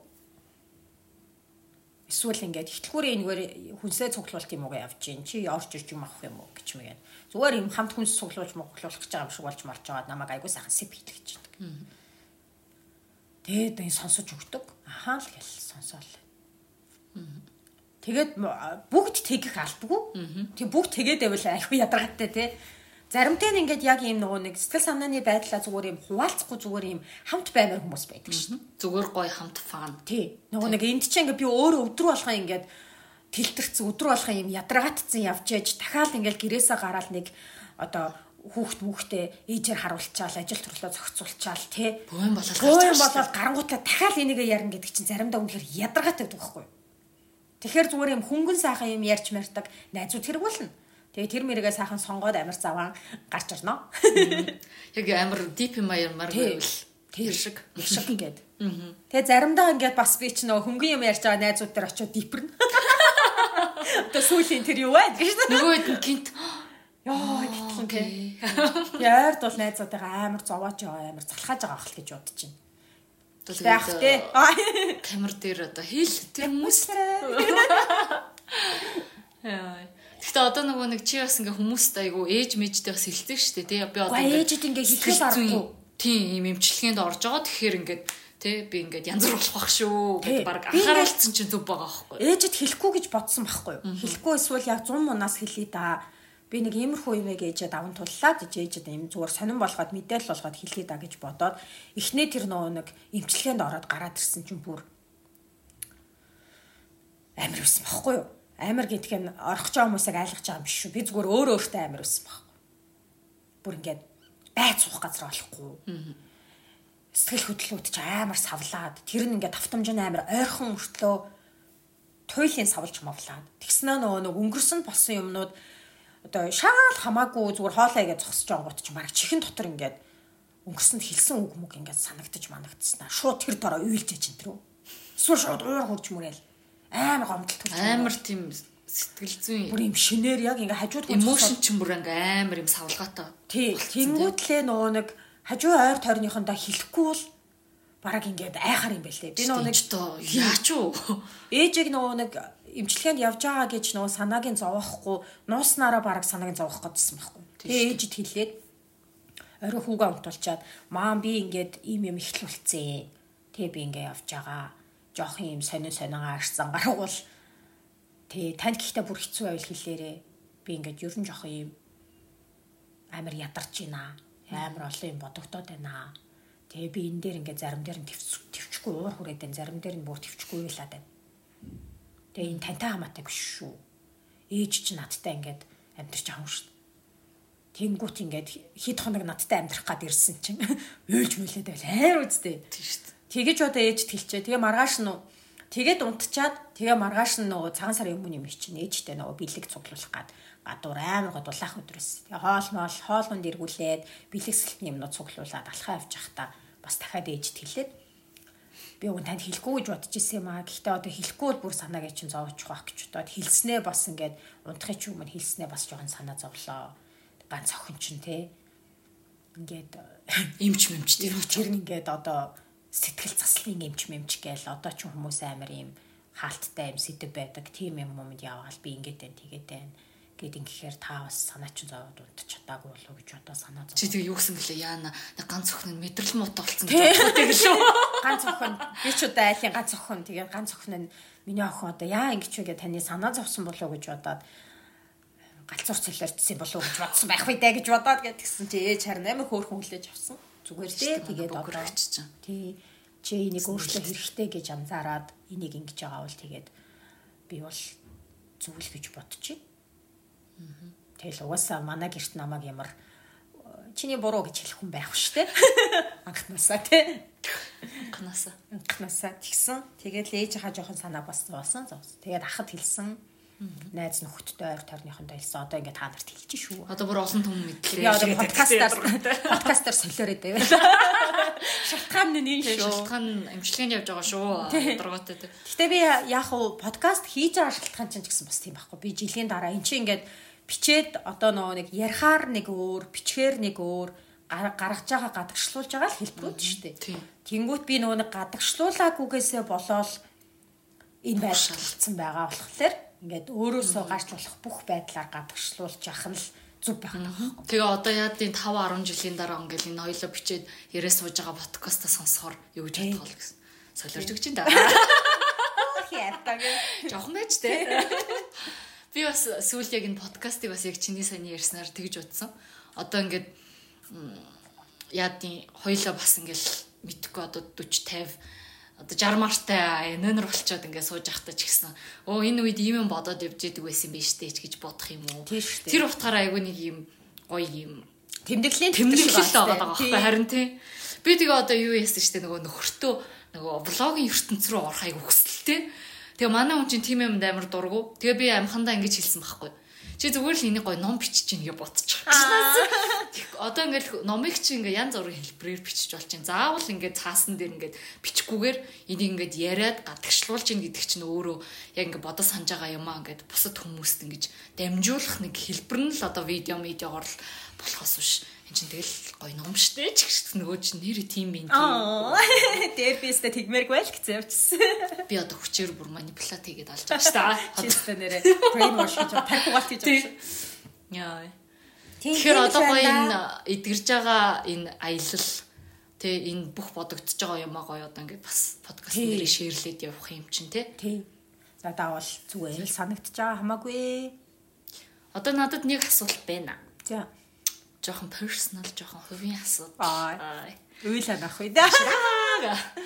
Одоо би ч яг мэдчихээн л таа гэсэн. Зөвхөн нөгөө подкастны зорилгоор асууч. За. Одоо ингэж байгаа шүү дээ. Ер нь бол одоо хүмүүс бас сая ярианаас жоохон тодорхойлсон баг те. Ингээд бас янз бүрийн траума байгаа те өнгөрсний тэр нь бас одоо ингээд харилцаа одоо төрөлт салалттай бас ингээд холбоотой болоо явчихтлаа шүү дээ. Тэнгүүд чи бас нөгөө нэг аягүй тэгж боддог гэсэн гэсэн шүү хаяа ингээд бусад хүмүүс ч гэсэн хажуунаас чинь тийм мэдрэмж өгдөг гэсэн байж магадгүй тий. За тэгэл салал байж л ийдэн ш тий. Ингээл яг зөндөө олон хүмүүс салж гин. Тэгэл ингээл тэргээ даван туулаад болоол байна. Бараг л ингээл хүний үзээгүй юмэг үтцсэн биш гэж байгаа юм шиг. Яг хүн тэгж хилээгүй ч гэсэн чамд ингээл нийгэмээс байнга тийм ингээл мэдрэмж бас ирдэг гэсэн баг тий салалтын тухай. Бас эсрэг нь ирнэ шүү дээ. Тийм үү? Тий, нөгөө салахгүй байх, хүүхдээ бодоод хамт байх. Амьдрал гэдэг чинь нөгөө төвчж даван туулдгийн те бүхэл хосууд ийм зүйлийг одоо даван туулсан үе байгаа. Тэрийг тэгж чадсанараа бат бүх гэр бүл үүсэж гин гэсэн шахалтууд бас амар их шүү дээ. Би ч ингээд нөгөө нэг яахаа мэдхгүй шийдэж чадахгүй одоо тэгж нэрэ бодохоор ингээл салахгүй байх нь зөв ч юм шиг. Тэгснээ ингээд бүй байдлаа харахаар салцсан нь зөв ч юм шиг. Тэгэл нэг өдөр нэг шийдвэртэй нөгөө өдөр байнга эргэлзээтэй яахаа мэдэхгүй. Гэхдээ тэгэл яагаа салсан бэ гэж үү? Үгүй. А тийм амар хувийн бол асахгүй. Тэр шийдвэрийг яагаад гаргасан бэ гэж үү? Тийм одоо яг шийдвэр гэхээс илүү одоо ингээд тэр салалт гэдэг процесс ингээ өрнцөн. Тэгэнгүүт тэр нь ягаад чиний хувьд тийм амар том траума тий одоо ингээл эмчтэй уулзаал ингээл идэрх ёстой болцсон гэж шүү дээ. Тэнгүүд чиний хувьд ягаад тэгж тийм байдалд одоо хүрэх хэмжээний чамд туссан бол? Амар итгэцэн л байсан болов одоо нөгөө нэг амьдралаа эхэллээд хөгшин өвөө имээ болтлаа хамт ингээ бодцсон.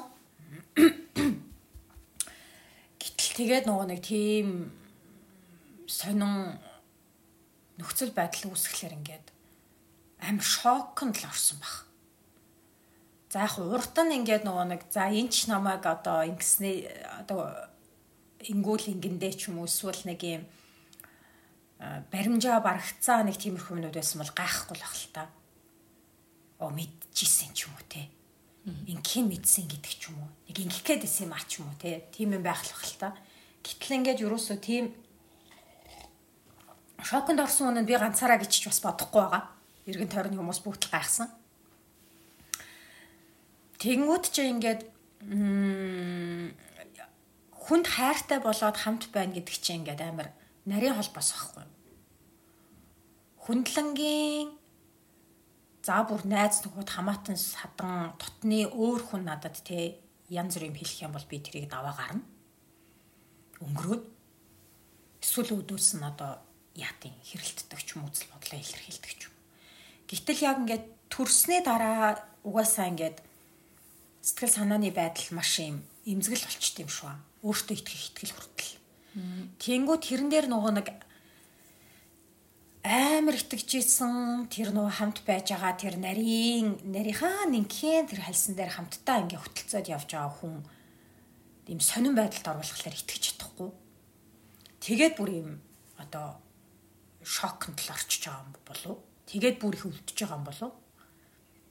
Түүнээс биш одоо яадаг чинь уртан ингээл намайг янз бүрийн байдалд хайж яваал, орхиж яваал Аа за энэ ч одоо миний амьдралын цаашдын үед хамт байхгүй байна даа ч гэв юм уу те тэгэж ботцсон байжсна гинт хүүхдтэй болж молол тэгснээ тийм процесс явагдсан бол maybe нэг гайхгүй л баг. Гэтэл хүүхэд гаргах шийдвэрийг хүртэл хамтдаа гаргаал те. Тэгэл яг ингээл амар ихтгэл төрцөн л байж авна шүү дээ. Би бол одоо жишээ нь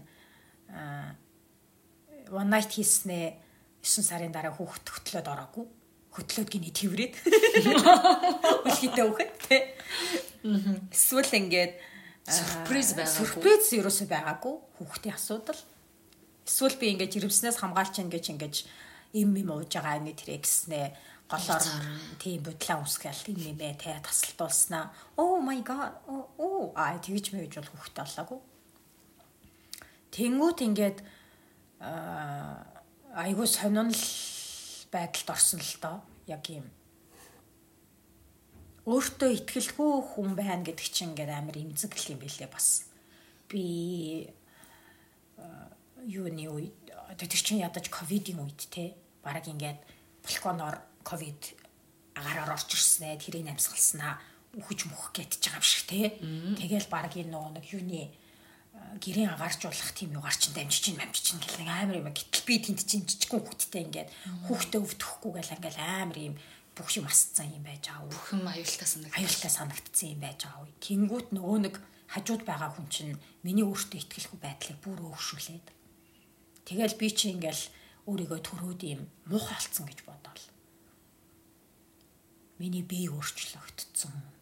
Тэрүүд нөгөө төрсний дараа сэтгэл готрлын үе юм шүү аа. Тийм л мэдрэмж юм шүү. Тэгэл тэр чинь ингээл нойргүй хонж байгаа үе дээ тэр чинь юм нойргуу 7 хоног биш та. Одоо би нойргуу 7 хоног юм бол галзуурах гэдэг шүү дээ. Гэтэл тэр чинь ингээд 2 жилийн турш шөнийн бүтэн нойргуу амьдарч байгаа гэсэн үг.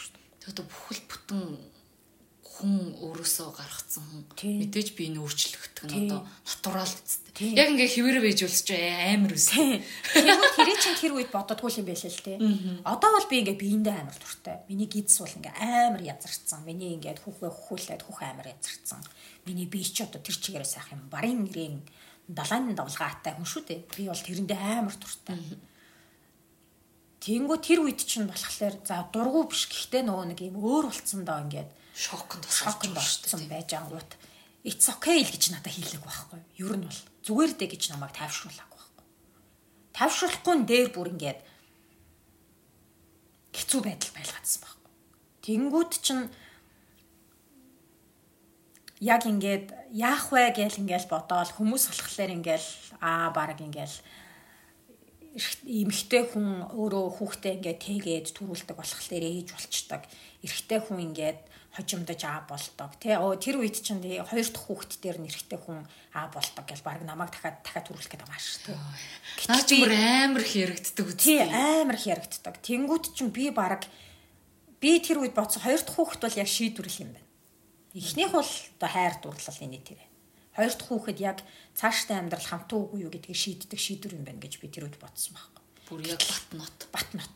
Гэтэл би тэнд эргэлзээнд байгаа хүн би бүр дахиад жирэмсэн болчих байдгийг гэж зүгээр тэр хүнийг аа болгохын тулд тий.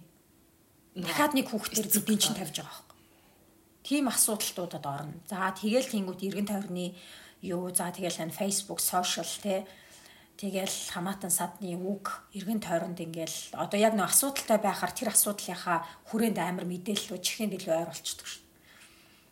Тэнгүүд одоо анти хүүхдтэйгээ үлдээгээд ингээд хідэн оног гараа авчаач. Бараг амьдрал үзүүл. Тий.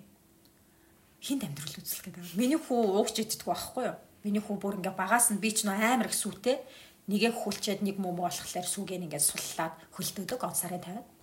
Уг нь бол одоо угж идээд тэр миний нөгөө нэг орлуулах сүү биш яг өөрийн миний тэр сүү зөв ингээд температураар нь халаах юм бол идэх чи хэвээр байгаа шүү дээ хэд хоногт. Тэнгөө тэрийг ингээд идчих юм бол идчих юм бол өдрийн цагаар ч юм уу идчих юм бол надад ядаж нөгөө нэг голдон нэг хөхүүлэх цагийг алгасчвал надад ажил амжуулах амар урт цаг гарчих байхгүй юу. Гэтэл яг тэр чин ингээд өөх гэж зөндөө үдсэн. Ингээд үлгийтэй нэрах хүүхд ингээд миний хүч ингээд босч ирж явдаг байсан байхгүй. Тэгээ бүр хизээч иддгүү, уугч иддгүү. Тэгээд соосог хөтгүү. Тэгээ яг л юм хөр хоолдог. Тэнгүүд чин хүүхдийг хөрө хоолно гэдэг чин 2-3 цагийн зайтай. Тэр байн. За тэгээ Улаанбаатарт чин төвчрэл те. Хүүгээ хөхүүлчээд хувцас өмсөд гараад очих газар очих хүртэл нэг цаг өнгөрч байна. Тэгээд би тэндээ очиод нэг 40-50 минут байж агаад буцаад гэрлүүгөө яарад орж ирээд Тэгээд нөгөө гаднаас орж ирсэн болохоор бүх хувцас солиод гар нүрээ угаагаад энэ төр гээд ингэж ингэж байгаа. Тэгээд хүүгээс эрэхтэн ингээд байж авах хүл ингээд бодцсон.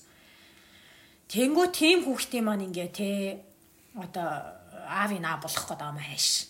Гэт бүтэн өдөр чинь тэгээ учраа ол чинь хүүхд үйлжил байдаг шний нийт тэргээд миний хүүг ингээ зовох гээд байгаа юм шиг надад санагддаг байсан. Тэгээд би тэрэн дээр бол нөөг амир эсрэг байрсууртай байсан. Би ч нөгөө нэг ер нь ингээд эргээд бодоход би хүний анхаарлыг татах гэж мэдхгүй би хичээж үзээгүй. Угсаал Угсаал. бийждэг. Тийм хүн. би одоо тэнд тийм хүмүүс байгаа тэр хүмүүстэй найзлна гэдэг ч юм уу эсвэл ингээд нэг юм залуу малуу харснаа те анхаарлын татгаал өөрөөр аяглаал Хичээгээл. хичээгээл ингээл би үзээгүй би чаддгүй чадахчгүй би бүр би бүр зүгээр үзээгүй байхгүй гэтэл сүүл рүүгээ эн чинь ингээд нөгөө бүтэн жил ингээд бүх хэмийг ярьсан ч бүх асуултыг асуусан ч юу ч хэлсэн өөдөөс мэдхгүй гэдэг хүнтэй хамт байхаар сүүл рүүгээ би анхаарлаа татах гад янз бүрийн үйлдэл хийж байгаа байхгүй тэгээ тэрэндээ өөрөө ингээд кринжлээд тэгснээ өвдчих юм бол намайг тоох байх гэж бодож эхэлсэн. Тэгээд э, хүүгээ тэврээд явж байхдаа автобусанд дайруулах юмсан гэж боддог болсон. God. Наадах ч бүр амар. Зүгээр л ингээд э, ганцаараа одоо ямар нэгэн байдлаар амар осолд ороод үхлээ гэхэд ганцаараа хүчтэхгүй хүүхдтэйгээ үхнэ гэж бодож штэ. Тэгснээ сүүл рүүгээ э, яг яг би бүр за энэ хүртэл миний эцсийн цэг юм байна. Инээс хойш би бодож чадчих юм чи хийх юм байна гэж бодсон юм ээ. Юу мань юу вэ гэхлээр м өөрөөгөө гимтэй гэж бодсон аахгүй юу. Тэгээ би бүр ингээд тоо тооцоолоод хаанаа зүсвэл хамгийн их цус гараад би хөхгүй өнгөрөх вэ гэд. Тэгэнгүүтлээ тэрнээсээ өөрөө айгаад тэгээд үргэлжлүүлээд яг тэрэн дээрээ фокуслаад хэд хоног бодонгууд за нэг удаа миний толгой дотор ороод ирсэн юм чинь нэг өдөр би уяа ингээд ярцсан суужаж магадгүй юм байна гэж бодсон. Тэгэл амар хэцүү сэтгцэн асуудалтай ээжтэй хүүхэд ямар байх бол гэж бодсон. Тэгэл окей би ирүүл байх хэвээр. Би аз жаргалтай байх хэвээр. Би аз жаргалтай байснараа миний хүү аз жаргалтай байна. Би сэтгцэн хувьд ирүүл байснараа би хүүхдээ зөв хүмүүжүүлнэ. Ийм нөхцөл байдалд чадахгүй юм байна. Тэгэл надад энэ болгон зүгээр амар хүн туссан ихэнх зүйлс нь бүр ингээд анх удаа байсан. Одоо тэр анхаарал татгаж байгаа үйлдэлүүд, өөрийгөө гимтэх тухай бодол. За тэгээд амар итгэцэн байсан чинь э, сонир байдалд оруулах энэ төр тий. Мэдхгүй эднэрийг өмнө нь одоо тий. Одоо хаашаа тий эднэрийг өмнө нь ингээд үзээд тулцсан байсан бол гайгүй ах байсан багч гэх нь хайшин. Гэхдээ ийм юмнуудыг хүмүүс битээ үзээсэй л гэж би бодож байна. Дахиж би амьдралтаа ийм мэдрэмжийг дахиж би авмааргүй байна. Ямар нэгэн байдлаар өөрийгөө муухагаар бодох, өөрийгөө байгаагаасаа дордоор бодох, тэ өөртөө ихтгэлгүй байх. За тэгэл энэ дээр ч нэг санхүүгийн асуудлууд гарч ирж шүү дээ. Орлогогүй бол ээж болно гэдэг чинь. Хизээч үнэлэхдэггүй өдөр тутмын хөдөлмөр хийнэ одоо ингээл хүмүүс те ээж өөрөө дурандаа хүүхэдтэй олцоод энийг яага хөдөлмөр гээд байгаа. Гээл хүмүүс тэх юм.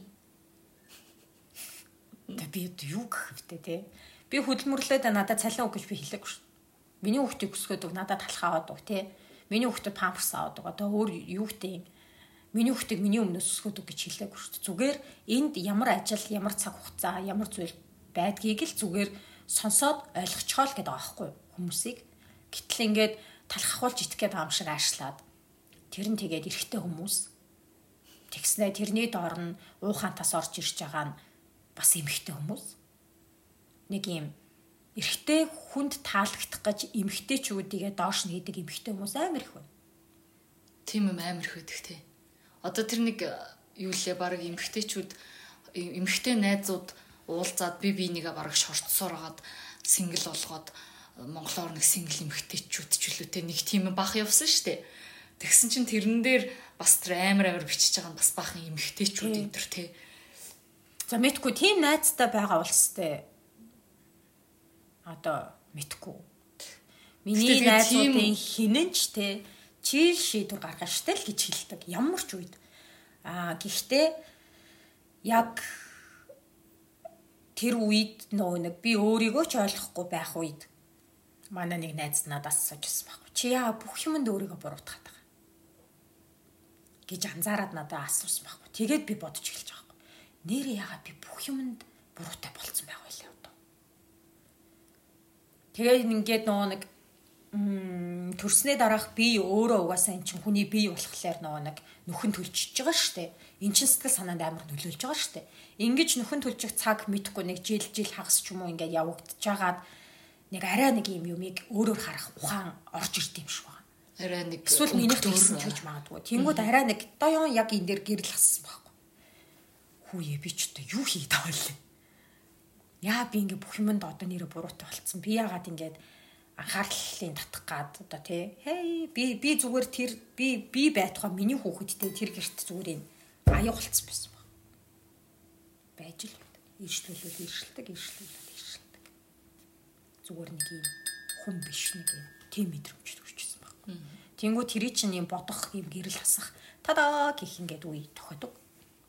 Тэгэл бодож эхэлдэг. Тэгээд а яаж шийдэх нь бол тэр хүний л асуудал. Салах уу салахгүй юу тэр хүний л асуудал. Би бол гэхдээ хүүхдээ аваад явсан нь надад зөв шийдвэр байсан гэж одоо хүртэл боддог. Тэгэл би одоо тэр гаргасан шийдвэрийнхаа хүртэл шийдсэн маань хүртэл надад айгүй хэцүү л байсан. Тэгэл тэрнийхээ бүх юмнуудыг одоо нэг юм эмчлээд арданд гарчих гал цаг хугацаа мөнгө төгрөг хамаагүй юм аа зариулаад явчих шүү дээ. Тэрнийхээ төлөө ундаг хичээж байгаа юм байна. Хөдөлмөрлж байгаа тэрнийхээ төлөө. Нэг л хөдөлмөр яриад байгаа шүү дээ. амар хувийн бас ярих уу яах уу бит хоёр те гэж ярьсан.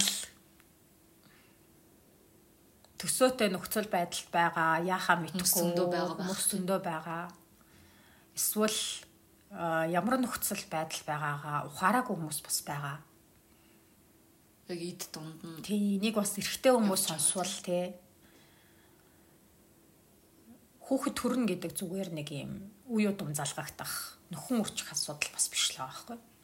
А тэрнээс гадна бас юу гэж бодсон бэ гэхлээр хүүхэд өөрөө хизээч өсдөггүй юм аа. Дөлгийтэйг ирдгүү байсан. Үгүй штэ шоу муу авчихгүй штэ. Шоу авчирнгууд бас нөө үүдэн дээр шуутай шоу авчирнгуутлаа хүнсийг өгөхгүй штэ. Тийм үү? Сонир бац тэ. Тэрнээс гадна хүүхэд юу ч ойлгохгүй гэдэг байхгүй юу? Хүүхэд жоохон биш үү юу ч ойлгохгүй гэд хүмүүс хажууд нь хэрэлддэг, муудалцдаг. Тэр уур амьсгалыг хүүхэд бүгдийг мэддэг. Төрсөн цагаас төрсөн цагаас. Төрөөгүй байхдаа хүртэл баруун юм басан байхад. Энэ тэр хүүхдийн ирээдүйд яаж амьдрахт нь тодорхой хэмжээгээр нь болдог. Нилээдгүй гэж би боддог. Бах нас хүүхдийн бах нас.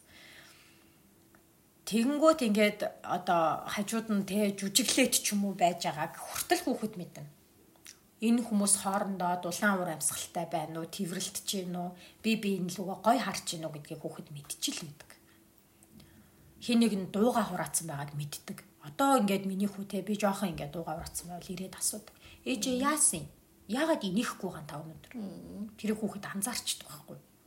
Тэгэнгүүт хүүхэд өсгөхөд биет одоо тэр хэрэгцээ тэ хувцс хунаар тоглоом тэр ор хорон тэр хэрэгцээнээс гадна сэтгэл зүйн хэрэгцээ гэж амар том хэрэгцээ байдаг. Хүнд бас тоогдох, аюулгүй мэдрэмж авах, юу ч болж исэн аав ичээр миний арт талд байгаа да гих нэг баталгаатай мэдрэмж. Энэ ингээд цаашдаа эрэгтэй ч вэ, эмэгтэй ч вэ хүүхэд хосоо сонгоход хүртэл нөлөөлнө. Одоо тэр нөгөө дайди мами ишүүнүүд чинь эндээс л гарч ирнэ Тэрнээс гадна өөртөө ихтэй зөрөгтэй хүн болж өсөхөд хүртэл өөрөө шийдвэр гаргадаг хүн болоход хүртэл хариуцлага хүлээдэг хүн болоход хүртэл энэ баг нас нөлөөлж идэг.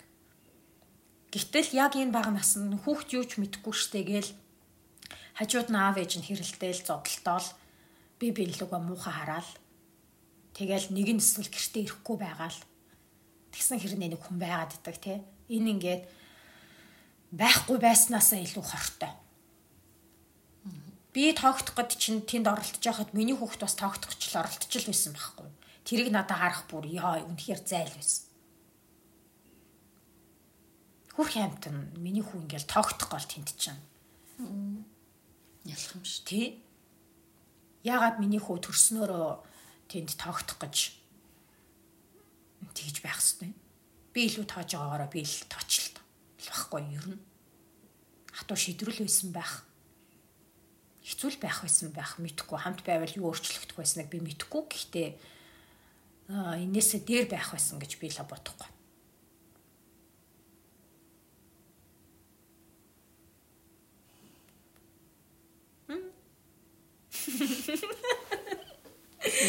Амар нулимсаа залглаа шүү дээ. Яг ингээ хүүхдийн асуудал байхгүй. Яг хүүхд ингэхлээр би ч гэсэн одоо сэтгэл зүйчтэй болцаа хүүхд ярахаар л үлддэг. Тэгэл бус нь бол яах вэ? Тэгэхээр одоо тэгэл асар том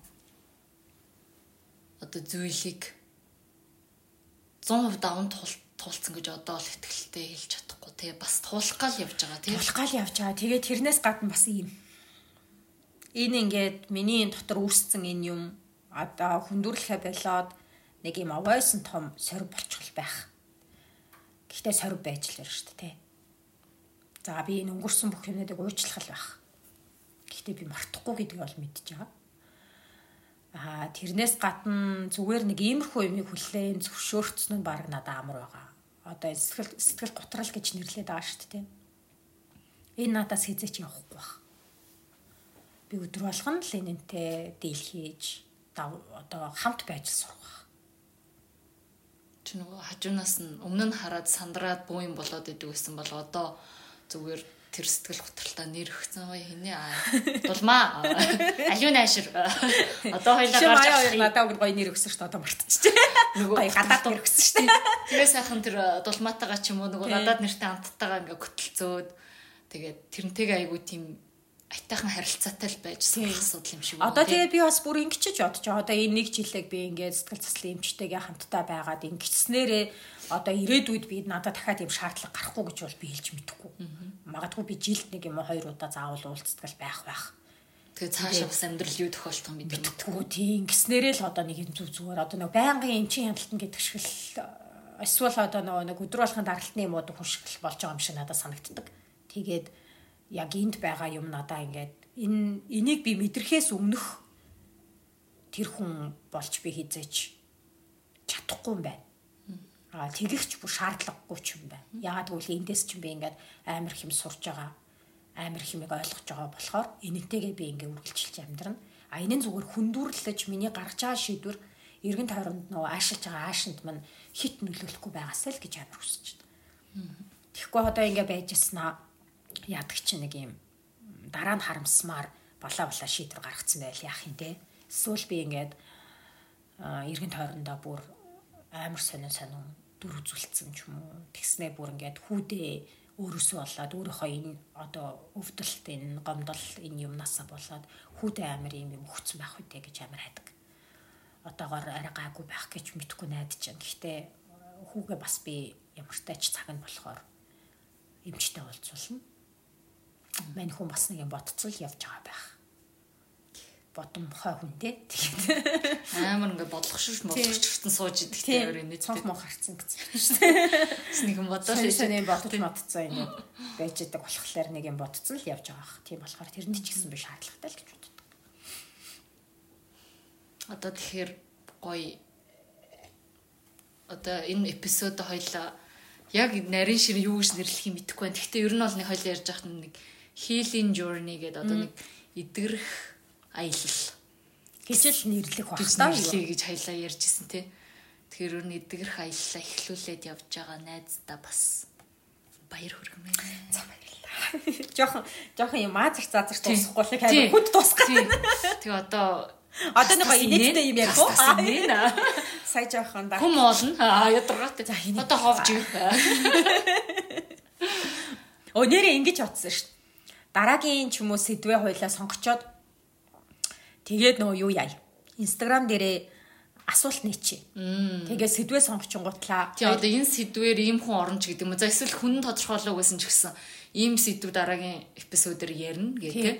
Тэгээд тэрнтэй хамаатай асуух юм ч юм уу эсвэл хуваалцмаар байгаа юм уу байх юм бол яг тэр үед нь инстаграмыг харж агаад тэгээд их юм бол яг нэг арталт нэг юм хэд минутанд яг иймэрхүү цаг гаргах юм бол яриад иж болж байгаа байхгүй. Тийм тийм. Тэгэл нөгөө хүнээс эсвэл зочин очингоос ч юм уу асуудаг ч юм уу тий. А би сая гоё э, амарчаад ирсэн. Нэг киног. Тэрийг яриа зөвлөлөө дуусгая да. Тий шүү дээ. Нэр гоё. Сайхан агаарч болчихсон ирлээ, тэрэлж явчаад ирлээ. Өглөө бас цайгаа очиад тийш уул руу алхлаа. Тэгээ тэр бас их гоё ялла. Амар гоё ялла нөгөө нэг хунгаралцсан цаснууд Тэгээ халтрахгүй тэр чинь ингээ шигдээ шигдээд гэхдээ амар ядарч илээ нөгөө нэг хөлөө ингээ зөөж зөөж ингээ таад байгаа. Тэгэл эхлээл нөгөө мэрэгнийг үүрч мүрээл тэгэл жоохон алтгуулаад жоохон үүрээлсэн чи яг нөгөө нэг дунд хэсэгт нь очисон чинь ёо би ядраад гэд маяатай бас жоохон хом мом ярьч марч га байнг нөгөө мэрэгэн бүс хэрэгцсэн. Дээш ч гүүч мүгээд хөөе та хоёр яач ба хурдлаач мурдлаач тэнд нэг хад байна тийш очим очиг. Тэгээ тэр дээр гарчаад бүр дээш хад руу гарна гэд. Тэгээ нөө өрөөгөө хүлээл гэж их болцсон. Байгаад идэг буу игээд. Тэгээд нэг чаргаар панаалтчааж буугаад. Тэгээ баахсан чарахтай чирж баахан гүүж уулын уруу уулын өөд явж тэгжээж айгу гой. Өсвөл халууцаад Тэг гоё нартай өдрөх шиг тэгсэн. Дагшаа байсан гэж өвчгтөрлөө. Тийш дээ уушдаг шүү дээ. Тий. Та хоёр бацсамбар явдаг. Та хоёр бүсээ зарцсан уу? Бүсээ зарцсан. Бацумбар яхад. Хоёр манай райн бүс хийж байгаа. Би бас бүс захиалж авсан. Тэгээд миний болохоор зүгээр нөө энгийн эмхтэй үний эмгийн. Райн болохоор илүү нөө дээлэн дээр эрэгтэй хүмүүс зүгээд эн тэндээс нь тоног моног юмнуудаа зүгүүдэг юм арьсан бүс хийж байгаа. Хоёр захиалга аваад тэрийгэ хийгээд бацсан бүрлөө хөргөж өгөөд. Бүр захиалгын Хөөрхөн бүс мөс аваад. Тэгээд та хоёр одоо хизээ аялалтай явах юм. Бид хоёр одоо 3 дахь өдөр аялалт мөсний баяр руу явж байгаа. Тэгээ мөсний баяр руу нэг хөрхөн Америк гэр бүл авч яваад. Тэгээд нэг 7 8 хончоод ирнэ. Тэгэхээр хоёул дараагийн дугаараа чадвал 10-нд чадахгүй бол 15-нд Тэги. оруулъя тий. Тэги. Ирээд Тэгээ ирээд гоё хөдөөний сонь сайхан юм байна ярина. Тий. Тэндээс чинь гоё сэдв болоод ирчихээ. Тэгэл тэр сэдвээ голдоо тавиал хоёр талаас нь пам пам пам. Эсвэл хоёлаа ирэх дугаараас бас 30 энтер өрөх үү гэж яриад байгаа тий. Тий. Тэгээ яри. А Яри яри. Шүт тэгж дуусгаж. Яри яри. За юм л байна да. Тэгээд Бас гайгүй бах гэж утсаа сонирн биш үү? бас эвгүй ярьж ярьж байна. Эвгүй орж байна. Эвгүй орч. Эвгүй гарч байна. Эвгүй орж гарахгүй бол одоо тэгээд шархлаг Байх үгс. сте. Тэгэл одоо байгаа л нэмчих гişнээс. Камер мамерлоо харж чадахгүй ч. Үсээр ингээ нүрээ нууж энэ. Би ч юм сайхан юм өстэй. Өө. Нөгөө нэг өсчин хүндүү гэдэг дээр залруулах хэлэхэд би нөгөө Colors-ийн тоглолт үзээд тэгээд э, хүмүүс нөгөө нэг очр э, завсралгааны хэдийгээр завсралгааны ямар дууны дараа ямар дууг би мэдчихсэн юм чи. Тэгээд завсралгааны өмнө юу яач амжаад хүн бөөгнөхөөс өмнө 0 орчи гэж бодоод яасан чинь бас яг тийм санаатай хүмүүс тэнд байж байна. Тэгээд жоохон очролцсон ингээ гадаа нь ингээд тэр үед чинь гэхдээ иймэрхүү инээс арай богинохон миний ус инээс богинохон болоод ороочлохлоор бүр юм болчдөг шүү. Тэгээ би чинь тоолт үзэх юм чи албаар бүр ингэсэн байсан байхгүй. Тэгээ ойчрлцсан гэсэн зогсчихсан чинь хажуудны хүн зогсоолсон. Тэгээл ингээл байж аал ингээл харсан чинь зогсоолсон байхгүй. Тэгснэ амар төхөж ирснэ. Үс чинь хүнд байдгүй гэсэн. Амар санаа зовсон дээ чиний өмнөөс. Би амар гахаж ингэж харснаа. Гайгүй. Гэхдээ нэр хүнд яг хэдэн килограмм яа. Энэ чинь нөгөө юу штэ парик штэ. Аа яваа тавьчих чинь. Тэгснэ ингээ тавьчихсан. Гайгүй. Тэгээ тэрнээс хойш үс чинь хүнд байдгүй гээд. Нэг жок талсан тий. Тий. Миний бол амар хөнгөн гэсэн. Оо би чамайг амжуул юу яана. Чамайг аялд явчаад ирэхээр чи нэг шивээс нэмсэн сууж ийцээ. Тэг. Тэг тэрийг подкаст нэр харуулаарай. Тэгнэ. Би уусаа харагдахаар хувцсансан. Аа тэгснэ нүцгэн сууж ийцээ тэр. Хүмүүс энэ хоёр зүйл нөцөглөөд онлоо. Зөө сууж гэж за. Одоо төгсөхгүй бол одоо бүр болохоо байл. Хоёлаа only face дээр юм naked versionтэй болох уу? Тэгсэн амар сэдв ярьж өнтөртэй. Уу яг энийг л ярьдаг. Зүгээр болох юм шиг тий. За за. Тосхоо. Тэгээ да. За за. Bye. Bye.